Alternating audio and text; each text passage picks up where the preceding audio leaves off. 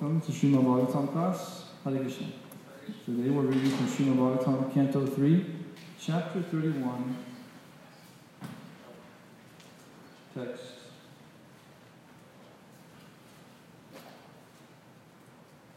One, 12. 12. There's a number missing on the board there. So, hmm. Let's go through the word for word first, just to mix things up a little bit. So, the first word is jantur, jantur uvacha. Does anybody recognize that word from earlier in the chapter? That word was in the chapter previously, and it was quite significant. Does anybody remember?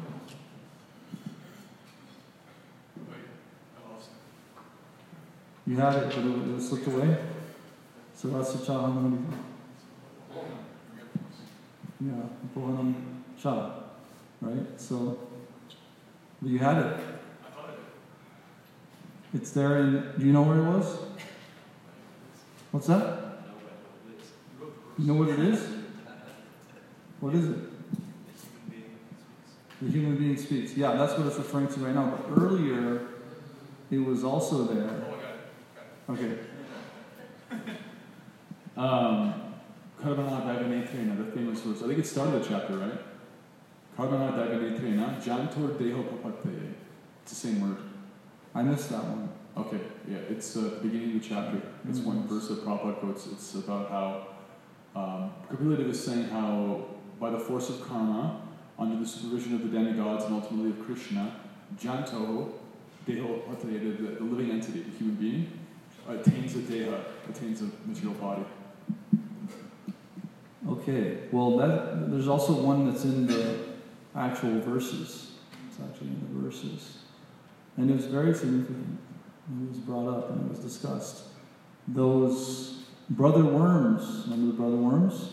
They're referred to as jantu, jantu or jan- jantuhu, which was interesting because uh, we were we were wondering how worms can be in the in the amniotic fluid, and then was it Vrinda Sundari or somebody pointed out that I think it might have been anyway. It was it was the point was that the living entities that that uh, that it doesn't necessarily have to just be like the worms we're thinking of. It could also count as parasites and bacteria and stuff like that. So, Jantu. It means Ananda. Thank you. Yeah, I got that from Chaitanya Charan. Yeah, so that's significant. Mm. There's the Jantu, it means all, it can be any living entity. But in this case, it happens to be a human fetus. Mm. So, okay, repeat after me. Jantur Uvacha. The human soul says. Tasya of the Supreme Personality of Godhead. Upasanam, having approached for protection. This is a very important word here. Upasanam. Does anybody know what that word means? Like, have they, have they heard it before? Does it sound familiar? Upasanam? Yes, Worship. exactly. The Upasanam sections of the Vedas, right, deal with worshiping of the Supreme Personality of Godhead. So uh, it's a very significant word. We should all know this word, upasanam. Upasanam. Let it sink in. Upasanam. It means to worship. Actually, I wanted to look at the Sanskrit definition. Would it be too much to to get the dictionary? Okay, thanks. He already knows pretty much Sanskrit anyway, so we're just going through the words right now. And then um, uh, the next word is Avitum. Avitum. It means to protect. Jagat. The universe. This is also a very familiar and important word. Does it sound familiar at all? Anybody on this side? Jagat. Jagat. Have you heard that before? Jagannath. Exactly. So what does Jagannath mean? Lord of the universe. So we have Jagat. It's a very, also a very important word to know. Jagat means the universe. Mm. In Hindi also we use that word. Mm. Subjagat, the whole universe. Mm. That's also a good word to know if you get lost in India. And then, and then uh, next word also uh, carries over to Hindi. This is, repeat after me, Ichaya. By his own will. Mm. Yeah, so Icha is a Hindi word, it means desire. It's from Sanskrit. So that's also a good word to know, to be aware of. It's a word that comes up again and again, Icha. Because it's our desire that uh, is our is our direction in life. That's what brings us where we are, and that's what you know molds our fate. Is our desire and how we cultivate our desires. I mean,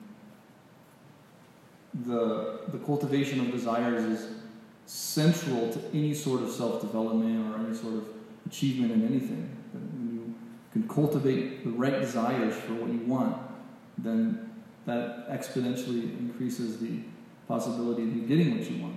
So desire is a very important topic. It's talked about a lot in Buddhism, also in other philosophies. Desire. It's like it's a very central theme in spiritual topics and philosophy. Itcha. Hmm. Okay, like an itch, right? You got an itch, you got to scratch it. So that's what a desire is like. You got to itch it, right? Does that make sense? Yes. We got to remember all these words. You're going to be quizzed. And then, uh, okay, repeat after me. Atanana tanaho. Atanana tanaho. Who accepts various forms. Bhuvi on the earth. That's also an important word. Bhuvi.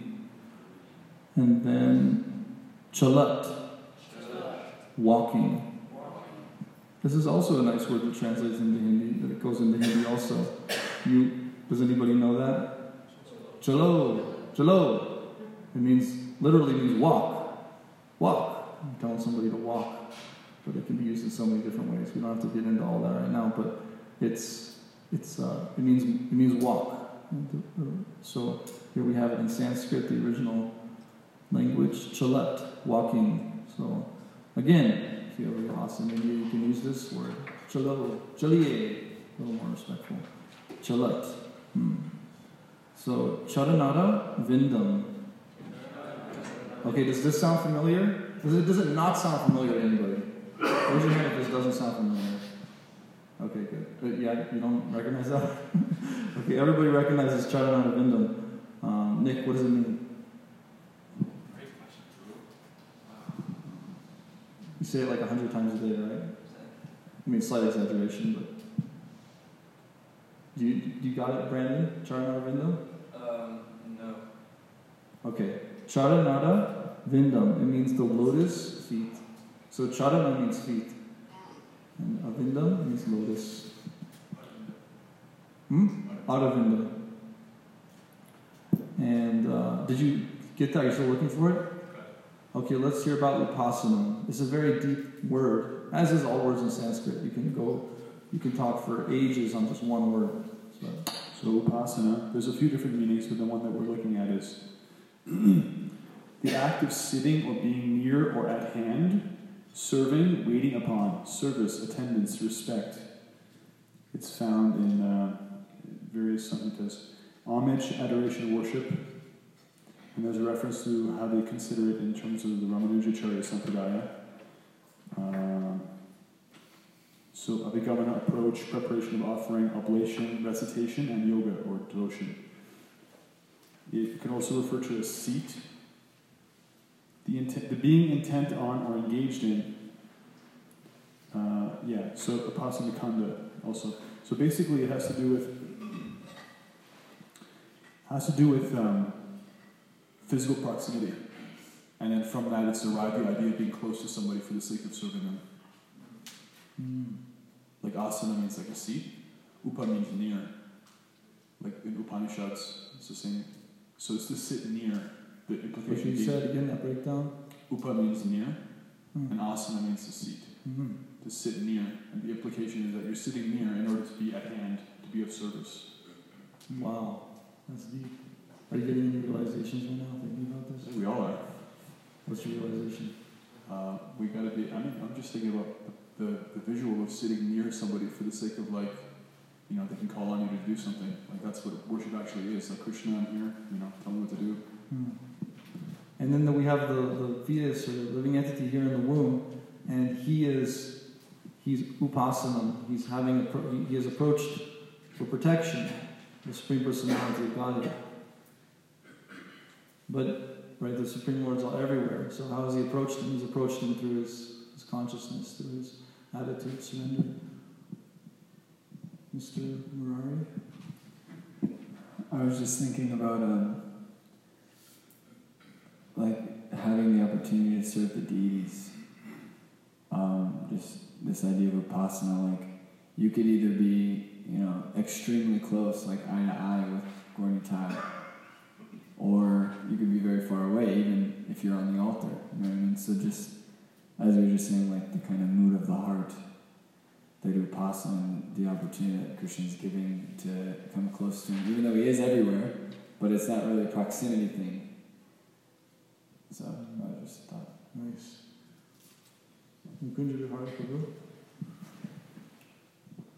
Another reflection on the Upasana, it could uh, kind of makes me think of um, Lord Chaitanya being the Yuga avatar and the Yajna Purush, enjoyer of our sacrifices, that to be close to Lord Chaitanya and to be serving him means to be always chanting holy names. Hmm.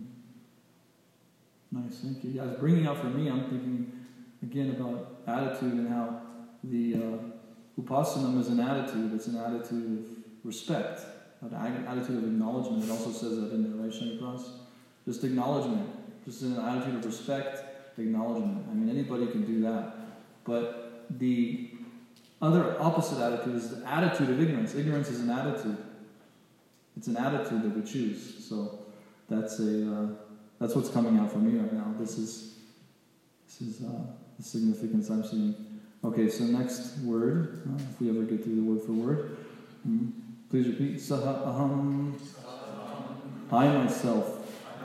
This is also good to know. Aham means I, and that's very uh, frequently, you know, brought up. Krishna says, "Aham sarvasya prabhavo mata sarvam pravartate iti mat prabhajante ma buddha bhava samandita." That all the material and spiritual worlds they emanate from me. That's in the tenth chapter of Bhagavad Gita, and it's one of the most essential verses of Bhagavad Gita, considered the seed verses. Oh, Brandon. Is it always uh, apostrophe H A M or is it sometimes A H A M? A H A M normally, but gramma- but in grammatical context, there, there may be some adjustment that happens with Sanskrit. I don't know a lot of Sanskrit rules, but on its own, it's aham. Okay. Yeah. And then now Vrajami. Go. Sharanam. Unto the unto the shelter. Does that sound familiar at all? Does anybody not recognize that word? Okay, we only got one person. You recognize that word, Victor? It sounds like ashram. Like, all of you hear this word every day. Every day. I'll give you a hint. It's in somebody's name. He's upstairs, listening to us. Krishna Sharana. Krishna Sharana. It means uh, the shelter of Krishna, the servant of the shelter of Krishna. And we're the servant of the servant of the shelter of Krishna. So we're the servant of Krishna Sharana. Krishna Sharana. And so, um, Sharana, good verse to remember, good word to remember. Sharana means shelter. The Kuja's got something. There's a mantra that is popular today in among yogi circles, yoga people. They chant Sri Krishna Sharanam Mama. I take shelter of Sri Krishna. Oh, I like that. Maybe we should start saying that more. And then we have next word, he. He. Indeed. uh-huh. And uh, akutaha bhayam. Giving relief from all fear. There's a combination of two words, but the, the, the second word in there, bhayam, that's also, we've heard that word before, right? Does anybody not recognize that word? Bhayam. Bhayam. You don't recognize it. You hear it every day, multiple times a day. Charan, uh, we have Abhay Charanaravinda. That's Srila Prabhupada's uh, name that he received for initiation before he was before he was a sannyasi, and also the name he was given at his uh, appearance in this world. Abhay. Abhay means fearless, fearless. So that's also a very significant word that's uh, central to our philosophy, central to Srila Prabhupada's uh, character, and uh, very, very commonly brought out. It's also in different bhajans and stuff like that. So abhay, abhay, bayam means fear, and abhay means fearless. Now, mm, okay, please repeat. May, for me. Yena, by whom? Idrishi, such. Gatihi, condition of life. Adarshi, was considered. Asataha, impious. Anurupa, befitting. Okay. Um, I didn't expect to get so long into the word for word, so I'm going to chant the, the appropriate prayers, so I'm not completely deviating. ॐ ज्ञानतिमिरन्दस्य ज्ञानाञ्जनशलाकया चक्षुरुन्मिलितं तस्मै श्रीगुरवे नमः श्रीचैतन्यमनोभीष्टं स्थापितं यद्भूतले स्वयमुपकरामयं ददाति स्वपदन्तिकं वञ्चकल्पतृभ्यश्च कृपासिन्धुभ्य एव च पतितानां पावनेभ्यो वैष्णवेभ्यो नमो नमः Jai Shri Krishna Chaitanya Prabhu Nityananda Shri Advaita Gadadhara Shrivasadi Gauravakamina Hare Krishna Hare Krishna Krishna Krishna Hare Hare Hare Rama Hare Rama Rama Rama Hare Hare Okay, Jai. So please give me your blessings that um, I can speak something uh, invigorating, inspiring, helpful, insightful, and spiritual. So yeah, everybody please bless me by saying Hare Krishna mantra one time. Hare Krishna, Hare Krishna, Krishna Krishna, Hare Hare, Hare Rama, Hare Rama, Rama Rama, Hare Hare. Thank you. Okay, so is there any word that stuck with you from the word for word that you're gonna is gonna that we're gonna remember today? Yes, Nikunja Prabhu. Upasana. Upasana. You remember what it means, right? Worship. Jai. Okay, two more. Victor Prabhu. Advidam Jagan. I, I can't say it right.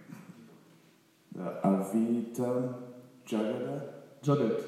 Yeah. The No. two words together. Yeah. Can you reiterate what those say, please? Um, I went over Jagat. Avitum Jagat. So Jagat means the universe. Remember when we went over that? Because we have Jagannath on the altar. He's the Lord of the universe.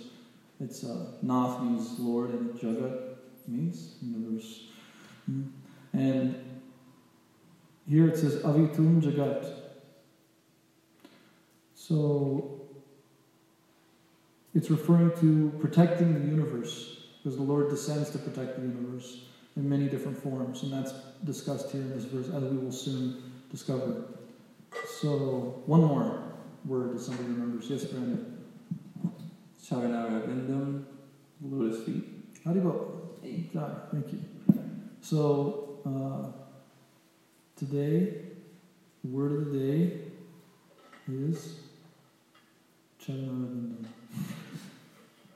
How do you go? Okay, so let me read the translation now. The human soul says, hey, let's do that thing too that Vaisheshika Guru did when he was here. So I'm going to read it, and then without looking at it, you say what it means or something like that. Give me, give me a nutshell presentation of the verse, okay? Does that make sense? It's like an exercise, so we actually pay attention. Because it's hard sometimes with the chanchalam. Chanchalam himana Krishna pramati. Uh, Arjuna tells Krishna that uh, it's very difficult to control the mind. It's more difficult than controlling the wind. And Krishna is trying to encourage him that uh, I want you to fight this battle, but you have to do it with controlled mind and controlled senses. And Arjuna's like, well, that doesn't really seem very possible. It seems like it would be easier to control the wind. So the mind's very difficult to control. So we have to do sometimes very drastic things, like Bhaktisiddhanta Saraswati Thakur said, beat the mind with a shoe a thousand times in the morning, and in the evening a thousand times with a broomstick.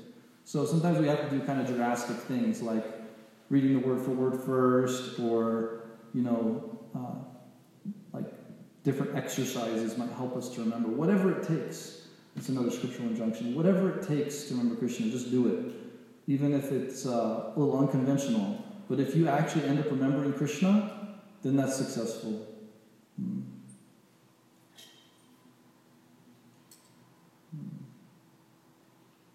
Hmm. That's a different verse. I can't remember the verse. But the point is, is that uh, all the rules and regulations that we follow, all the different formats that we follow, are ultimately meant to bring us smartavya satatam vishnor vismartavya najatatut sarve vidi nishedasur ettayori kinkara that all the formats and rules and regulations and rituals and you know uh, arrangements that we make are meant to help us to always remember Krishna and to never forget Him. So if a little uh, creative arrangements help us to remember Krishna more, help us to stay awake in class, help us to be more attentive during japa, then that should be done. Hmm. So now we're going to read the translation and remember what it's about. It's a, it's a, it's a game. okay, the human soul says, "I take shelter of the lotus feet of the supreme personality of Godhead, who appears in his various eternal forms." and walks on the surface of the world. I take shelter of him only because he can give me relief from all fear, and from him I have received this condition of life, which is just befitting my impious activities. Impious. Impious. Let's repeat it just one time. Hmm? The human soul says, I take shelter of the lotus feet of the Supreme Personality of Godhead. Who appears in his various eternal forms and walks on the surface of the world. I take shelter of him only because he can give me relief from all fear. And from him I have received this condition of life which is just befitting my impious activities. Okay, so what did you hear?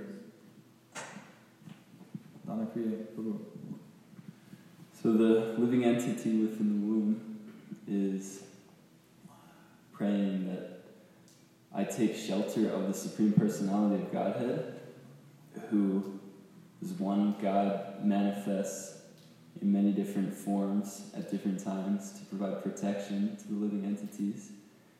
And uh, the living entities offering obeisances because the soul is understanding that the Supreme Personality of Godhead is the only one that can give that complete protection. And the living entity is also acknowledging that the body in which it has been put into, the bodily condition, is exactly befitting what it deserves based on the pious act or the previous activities, which in this case he's admitting are impious. Jai, that's quite a summation there. Any other any other um, gems or uh, anybody get anything? Huh? No nuggets. Nuggets. I was just going to give him a go. It's okay. Um, the human soul said, I offer no, I take shelter of the lotus feet of the Supreme Personality of Godhead, who appears in his various eternal forms and walks on the surface of the world. I take shelter of him only because he gives relief. He, he only can give me relief from uh, all fear. Uh, he has given me this condition of life, which is just befitting my impious activities. Wow, memory master. We got two memory masters. Nick is too, but he's more Gupta. He's hidden. We don't know his powers yet. but he's definitely a memory master.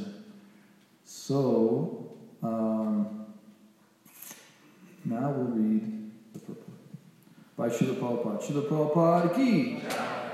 Okay. the word Chalech Charanada Vindam refers to the Supreme Personality of Godhead, who actually walks or travels upon the surface of the world.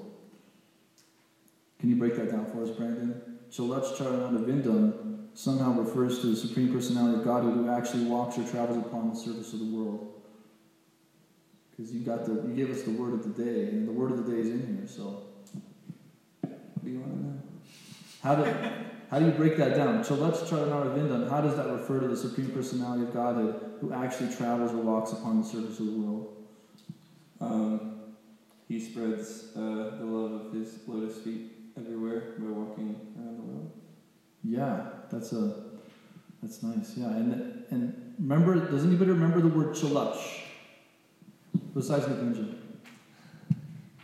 Chalach. We went over chalach. Does that sound familiar? Remember we went through the word for word and I said this word is also in Hindi? Chalach. Chalach. Walk. Correct, correct. It means to walk. Again by Nick, memory master. So chalach, charanada, vindam. So we know that charanada vindam means the lotus feet and chalach means to walk. So, hmm? Oh, that's much, much later. That's going to take us hours to get to that part of the verse.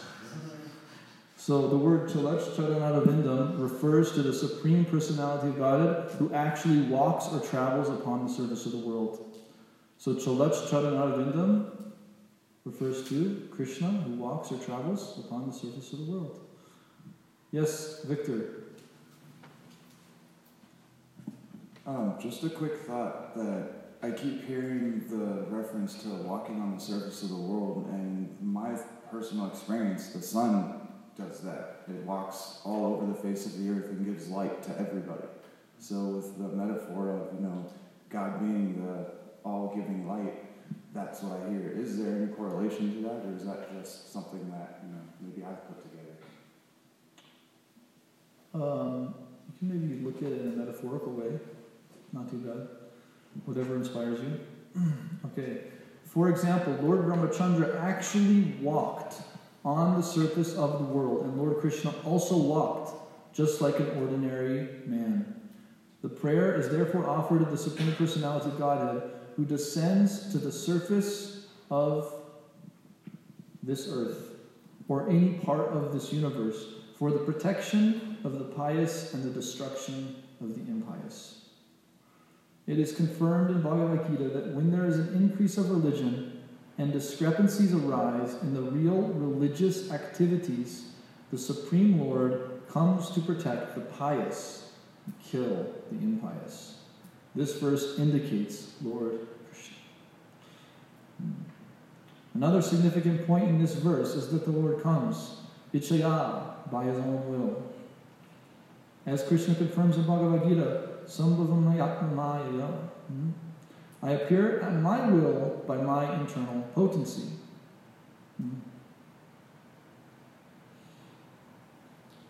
By my internal potential power, excuse me.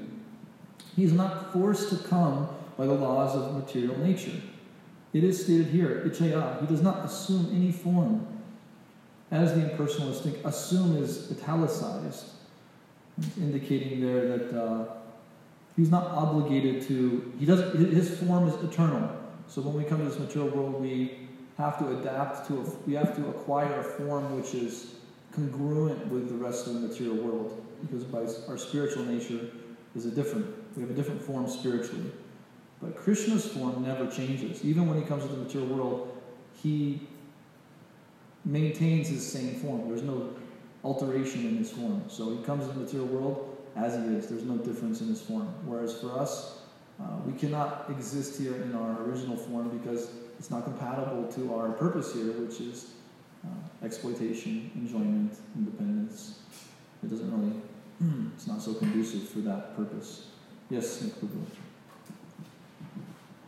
Isn't our purpose here to discover self realization? Ultimately, yes. That's a much deeper insight. But our intention I guess intention is a better word. Our intention in coming here is is is that is uh, is not um, is not spiritual. Our intention in coming here is selfish. But the purpose of this place is reformation, and uh, it's kind of like it helps us to wake ourselves back up and remember what we really want underneath all these superficial, selfish desires. But it's those it's those desires which bring us here, which uh, which are the which are the uh, the factor which causes this whole material manifestation is, is those selfish desires. It's a it's a facility for souls who want to experience uh, a false sense of independence and enjoyment. Mm. Thank you. Uh, so he does not assume any form as the impersonalists think, because he comes by at his own will, and the form in which he descends is his eternal form. As the Supreme Lord puts the living entity into the condition of horrible existence, he can also deliver him, and therefore one should seek shelter at the lotus feet of Krishna. Krishna demands, Give up everything and surrender unto me. Hmm.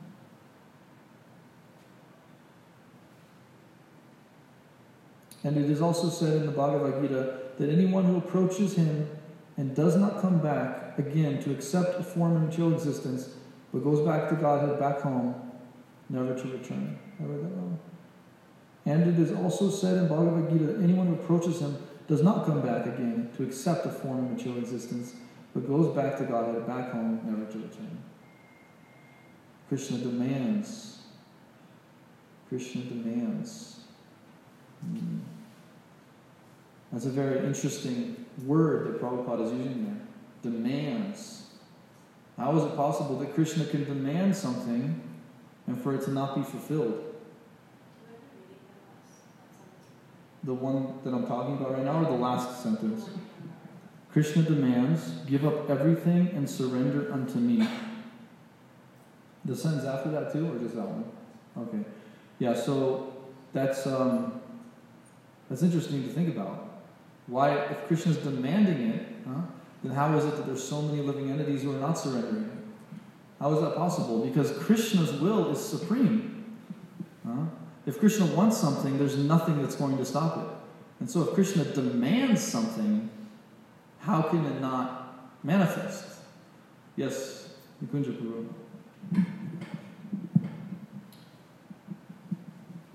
I, we could say the reason is that Krishna, being the Parameshvara, he endows his um, his um, tendency to control and have free will into his parts and parcels, which are the jivas. So he so his desire to award free will to the jivas supersedes his desire to control it. Mm.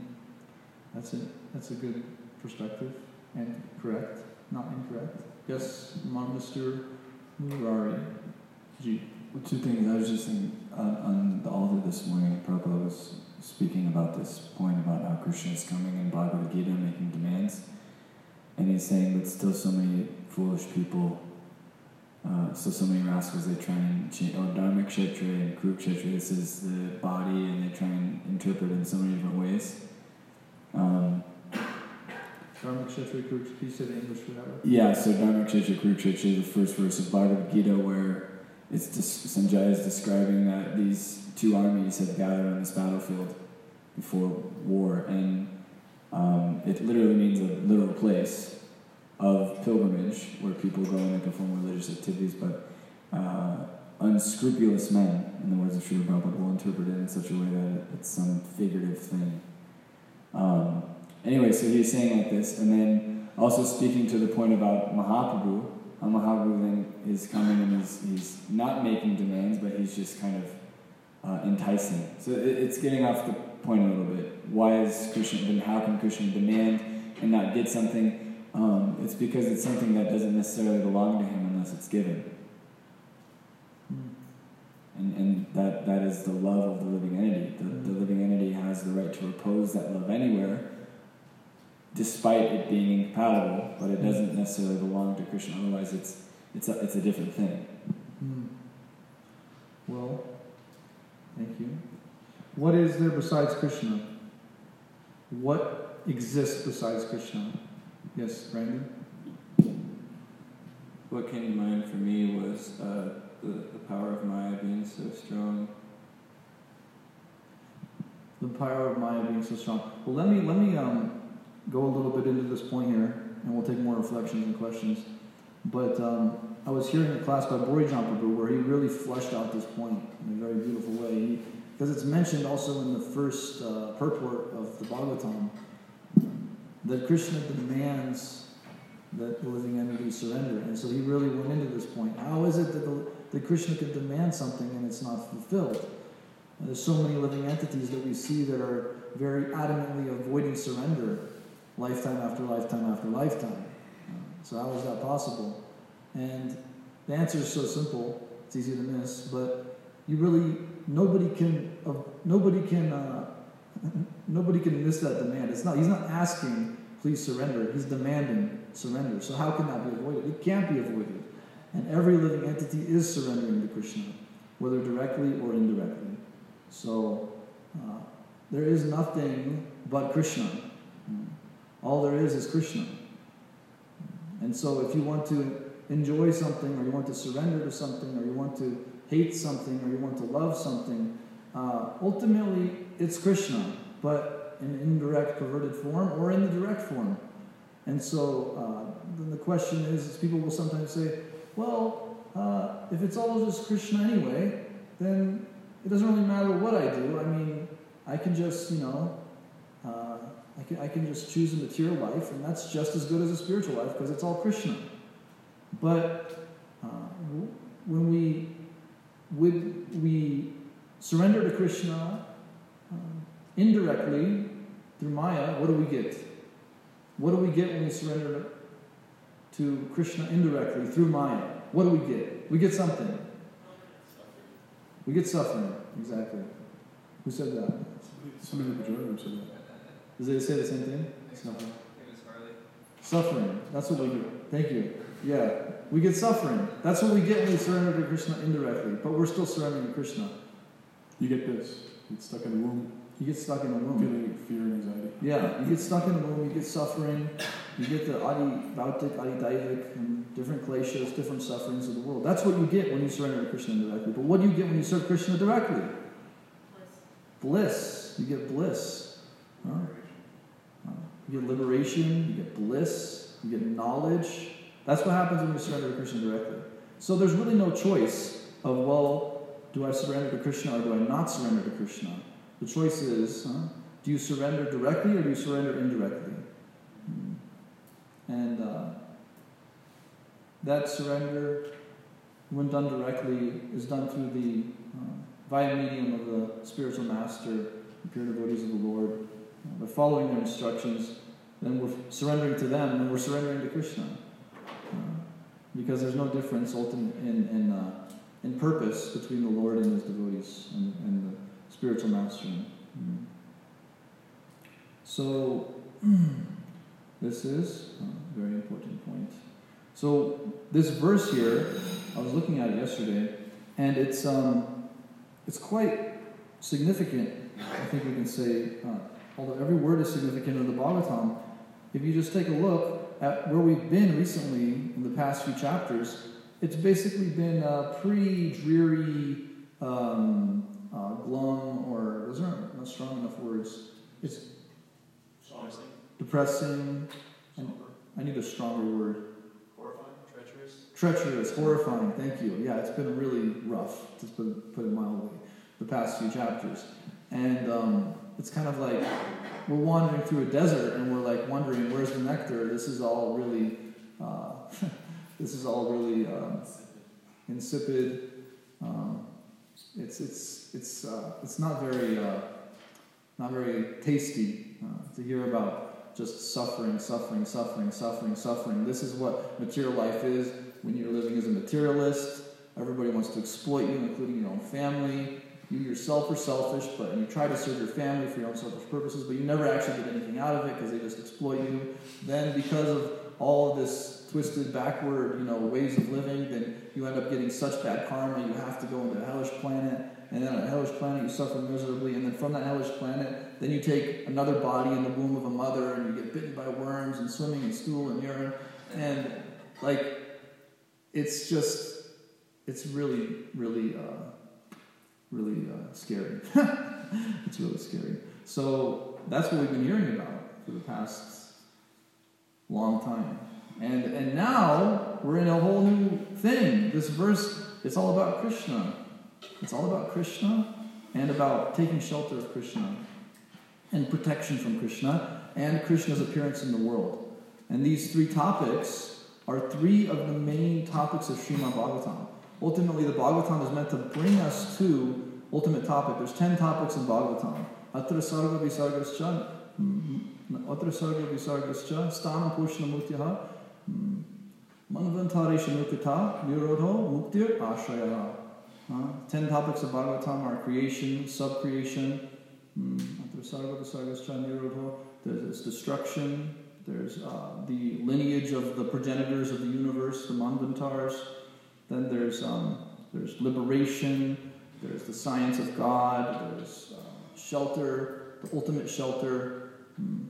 all these different topics of Bhagavatam, many, many different topics. But ultimately, the Bhagavatam is meant to bring us to one topic, and, and it's meant to bring us to that one topic, which is more important than all the other topics ultimately, and that's the ashray, the shelter of Krishna. What's that ultimate shelter that we can take? So the Bhagavatam points that out for us. What is the ultimate shelter for our lives? So here in this verse, we can see three of these main topics of Bhagavatam being huh, fleshed out a little bit here. We're seeing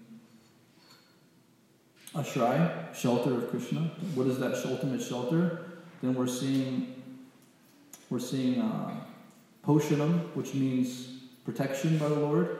Is this uh, this little fetus is praying for protection, and then um, uh, Ishanukata, which means the science of God, actually understanding how what his position is, who he is, how he moves. So that's these things all are described in this verse here. Hmm. And so let's talk a little bit about those. Hmm. Well, we talked about Ashray a little bit because surrendering and taking shelter are basically the same thing. Sharanam, taking shelter of, surrendering to. Mm. So we looked a little bit into that. That to that we have to surrender to Krishna, but are we going to do it directly or are we going to do it indirectly? Uh, that's up to us. If we want bliss or we want suffering. Simple, simple choice. And then the second point is uh, uh, protection. Mm. Protection from the Lord which is also a very, very uh, useful topic to discuss. If we think about this, maybe we've had some experience. Uh, we don't, you know, the, the Lord, He doesn't generally uh, walk around in like, you know, uh, a police uniform or something like that, and just kind of, He's like a bodyguard following you around, protecting you from whatever danger may come. But He's always there protecting you. But we don't see Him always. He can't be seen, but generally we don't see Him. So it might seem like a little sentimental or a little bit new agey or, you know, airy fairy that, okay, well, the Lord's going to protect me. But then somebody might say, well, hey, I'm a practical person. I don't see any, you know, I don't see him dressed up as a bodyguard following me around. So how am I supposed to really actually get this idea the Lord protects me? So I was thinking maybe we could take some reflections. Has anybody ever had an experience where they've got like 100% clear as day this is God, the divine, Krishna, protecting me at this moment because something, uh, something bad could have happened to me, but then I was immediately protected. And it was obviously by some intelligent, uh, intelligence, superior intelligence, superior arrangement. You have something, Victor? Um, so, at one instance in my life, I was in an altercation between somebody else, not physical, um, but it got to the point where the other person definitely wanted to become physical. And in a split second, I, you know, I, I believed that I was protected. I, I had faith that I wasn't going to be harmed, I wasn't going to be hurt. And then the gentleman across from me even mentioned, he was like, you know what, I want to do this, but for some reason I can't. He was like, I don't know why, but hmm. I don't get why I, I'm not supposed to hurt you and it I don't know, it kind of scared me that that realization that Lord, please protect me worked immediately. Wow. And yeah, it's definitely an intense afterthought that I called out for help and he answered. Wow. That's amazing. Oh, there's more. But that's just one. That's a good one. You got any, Amanda? Did I scare you away? No.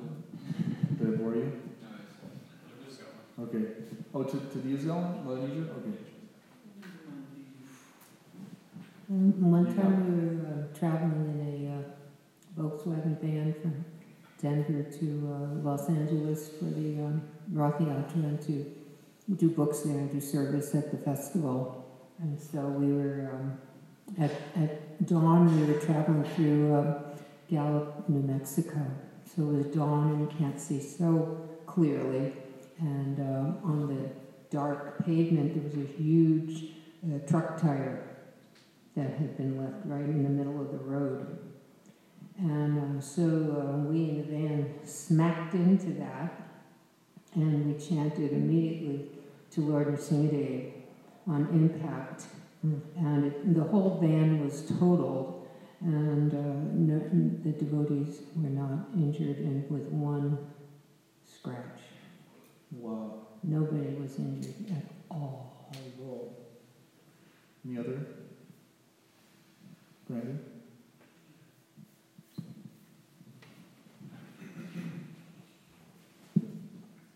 So this wasn't a, a physical danger, but maybe like more of an emotional danger situation. Um, I was hanging out with this girl that I used to really like, and uh, she randomly called me up in the middle of the night and was like, "Hey, you want to hang out?" Blah blah. And I brought her back to my house, and she was just like in terrible condition, homeless, addicted to hard drugs, and I was like, "Oh wow, that's that's crazy." So I was trying to help her feed her, whatever, you know, get her back to health, and then like she would randomly have crying, screaming fits in my house, and my parents are downstairs, and I'm like, oh geez, I'm trying to calm her down, I just cannot calm her down. And I was like, this is like out of my control at this point, so I just went up to my altar and I started chanting the Maha Mantra and like asking Krishna, like, please help this girl in some way, and she instantly stopped like crying and freaking out, and I like, Wow. How do? Yeah, I mean, I have a couple myself. I was, oh, um, I was thinking about how mm, one time I was, uh, I went to Nepal for the first time. I, uh, I went there and I, I was by myself and I, I landed in the airport and it was the middle of the night, around midnight or something like that. And uh, it was a completely new country. I've never been there before, and so I'm like, okay, I need to get to the ISKCON temple, which I've, I don't have much connect. I mean, I told them I'm coming, but I'm not really sure how this is going to work. And so then I, uh, I saw there was a bunch of cabs out in front of the airport, and um, I just they all looked really, really sketchy, really sketchy. But I was just like, okay, well, I guess I have no choice. I have to get in. I can't just hang out at the airport in Nepal. I have to actually get to the temple. So I, uh, I took one of the taxis, and I know they're sketchy guy, you know. And so I got into the, the, the cab, and I was like, I was in a pretty like uh, ready to like protect myself mood if I had to, had to had to do so. But anyway, he didn't do anything to me. But he took me to ISKCON. Well, I said, "Can you take me to ISKCON?" He said, "Oh yeah, I'll take you to ISKCON." And he took me to a wall and it said ISKCON, and it was it was midnight, and I thought, okay, well I guess I'm at ISKCON now. And so, and so I got out of the van and he, or the car and he drove away, and then I there, then I realized, oh, this is just a wall. It's not actually the temple. And I'm like, uh, I'm not really sure how I'm going to do anything now because I'm in a completely foreign country. I don't speak the language. Um, there's no motels or anything like that in sight. I'm like in the middle of a residential area and on the side of like a mountain, and I'm like, well, um, I guess I'll just go to sleep. So I, well, at first I tried to jump over the wall and look around and didn't find anything. I walked into somebody's house and um, anyway, that didn't work out. So then I, so, so, so, so then I, uh, then I was like, okay, well, I'll just go to sleep. I had an extra dhoti with me, so I just laid on the dirt road and used it as a blanket and went to sleep. And then uh, as I was laying there sleeping, then somebody was on a japa walk. I just I woke up to Hare Krishna, Hare Krishna, Krishna, and I was like, oh, Haribol. I was like, hey, can you take me to the temple? so yeah, there's so many instances that we've experienced in uh, devotional life that we've seen that there's uh, the Lord is always watching out for our back.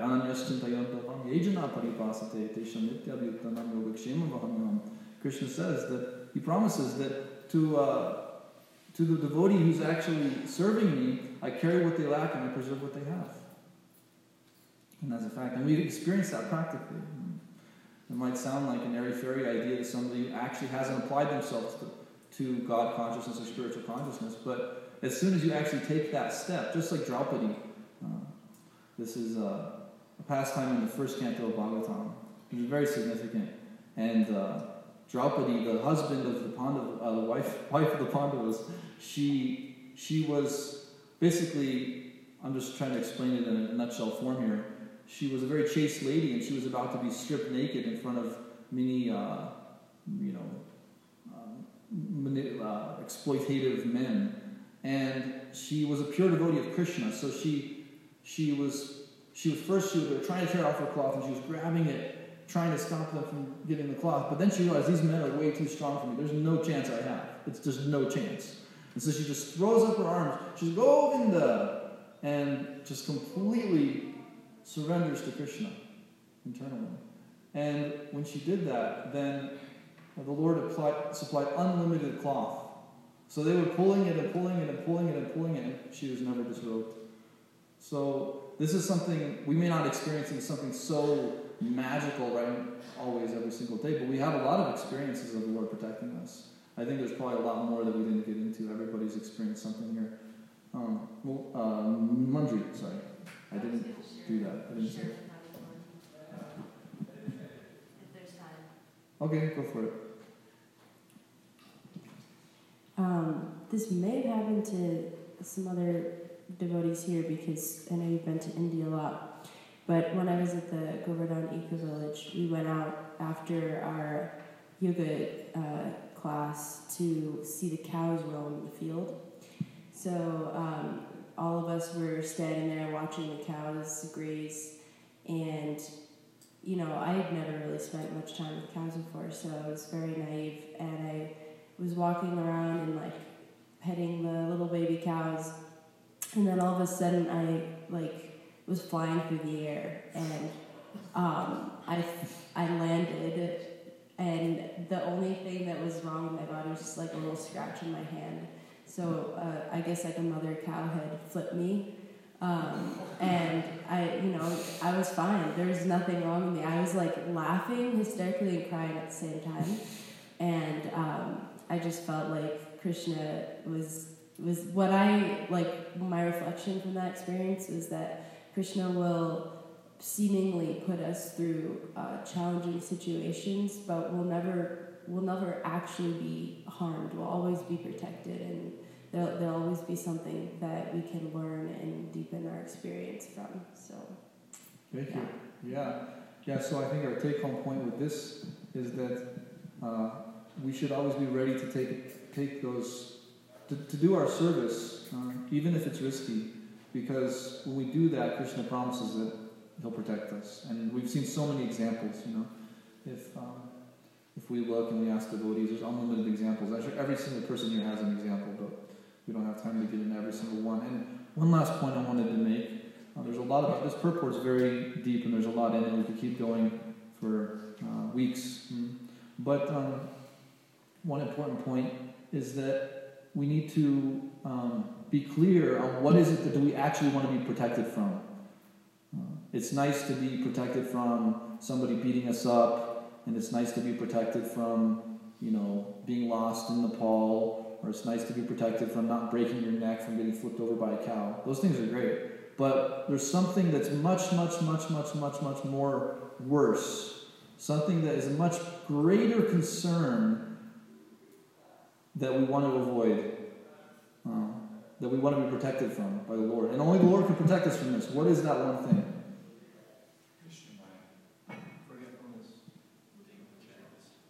Can comment. I was going to say forgetfulness. Yeah, I was thinking ignorance. I mean, these are all kind of synonymous terms. But the, the ignorance, that's what we want to be protected from. And um, we, we see here in the example of this, uh, this living entity here in the womb, is, is that's actually the exact issue, as we'll see later in the chapter. He's praying to remember Krishna, and he's praying, he, he actually has such a deep realization of his relationship with Krishna, and then as soon as he comes out of the womb, he forgets everything.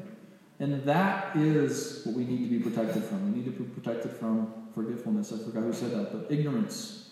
That ignorance is uh, our greatest enemy, and our ignorance is the course, cause of all of our suffering. Uh, there's no suffering without ignorance. Mm, It's a necessary uh, first step. Necessary to have ignorance in order to have suffering. And, and Lord Brahma, he had to create ignorance. He didn't really want to. He didn't really feel good about it afterwards, but in order to have the material world, you have to have ignorance. So he did it as a duty, and now uh, that is our, our, our, our central uh, pivot in material existence is our ignorance. And it's 901. If you have something quick, we want to hear it, but we probably should wrap up because devotees have been performing devotional austerities since 4 in the morning, worshiping the Supreme Lord, and I bet they're really hungry and stuff. Okay, well, yeah, I want to. Well, anybody can go, by the way, if they need to go and drink water or whatever. This is quick. Um, I just was want to appreciate this verse because um, it's. I feel like it's a really great one to meditate on, and I mean they all are. But um, the fact that you know Krishna and many uh, of his pure devotees have, are currently walking on this planet, and yet I'm oblivious to how sacred that makes it, and, and just like how strong Maya is that we we don't even recognize how sacred this planet is because of the Lord's feet being having walked on it. So just like a nice meditation to to remind us of um, you know the Lord's presence here.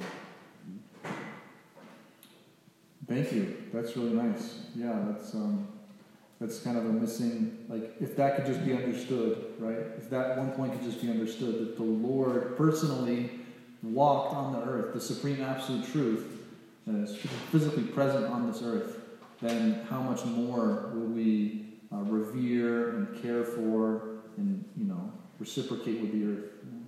Thank you. And Cora, you know what?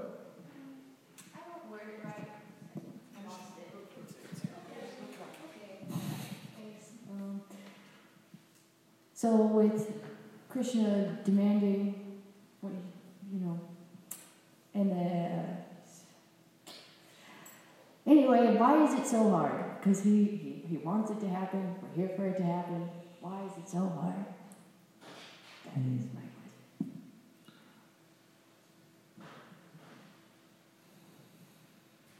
It's our, our, our desires is not purified exactly. That we we as our consciousness is covered by lust, just like the womb is uh, covering the embryo or as smoke is covering fire. Similarly, our consciousness is covered by lust, and so for us to actually uh, actually develop and uncover that pure desire for service to the Lord and our relationship with the Lord it's not a cheap thing, you know. It's not a cheap thing. There's nothing.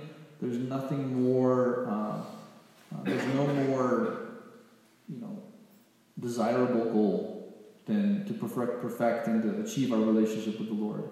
It's not a cheap thing. I mean, we live in a very, very fast-paced society where you can just press a button and get anything you want on Amazon, or you can, you know. Ananda was pointing out to me the other, or he was in a class, that the uh, those little scooter things that you know it's just you can just go grab one and just drive it around and then just put it leave it somewhere and then forget about it you know it's like the society we live on is just like just get what you want immediately and then just move on. And so when we come to devotional service we also are so conditioned by that all of us are. And we're thinking okay well where's the you know where's the realizations where's the bliss where's the perfection why is it taking so long? Uh, but this is a serious yoga practice. Actually, it's very, very fast, especially compared to other yoga practices that take lifetimes or hundreds of years or at least a hundred years. This only takes, you know, it can, it can take a moment, Prabhupada said, but generally it takes at least a few decades to get to the point of like perfect chanting and things like that. And a few decades is really nothing. It's really nothing. if you look at it in a greater scope of things. So, in, in the the uh, Nectar of Instruction, Sri Rupa Goswami mentions that Utsahad Nischayatadiyat, that we have to have the right attitude for devotional service, and how the attitude is broken down is described in Nectar of Instruction, that we should have confidence, patience, and enthusiasm. And of all those three things, all of which are equally essential, the most difficult is patience. The most difficult is patience. Nobody, it's very, very difficult to be patient. You can be confident, you can be enthusiastic, but patience, how long do I have to be patient for? When, is almost I was thinking too, well, when do I get to be patient? How long is it going to take for me to become patient? so, um, we just, we just have to really just, uh, we have to be willing to, to wait however long it takes. Just like uh, Vasudev Mukunda, Mukunda, just Mukunda. Yeah, he the, he had uh, committed some uh, mistake in his practice, some aparad, some offense, and he, the Lord told him. He said he, kind of like what was it exactly? He said that.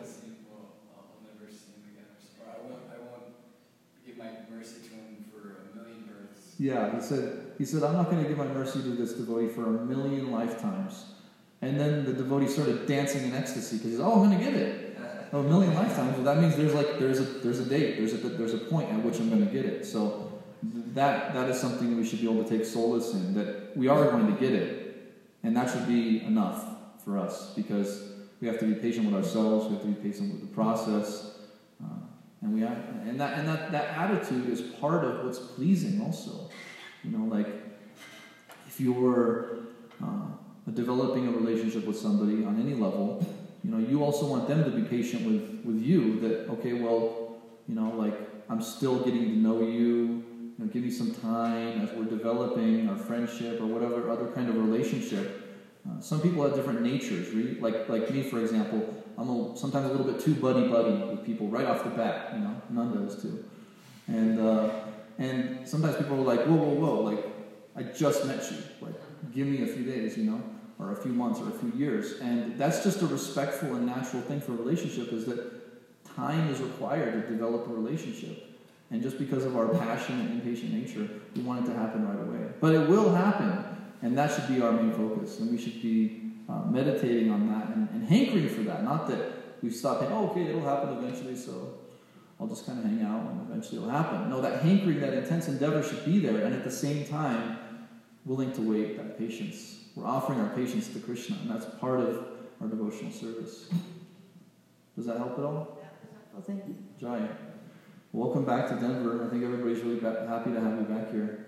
Hare Krishna. Srimad Bhagavatam ki, jai. Srila Prabhupada ki, jai. Lord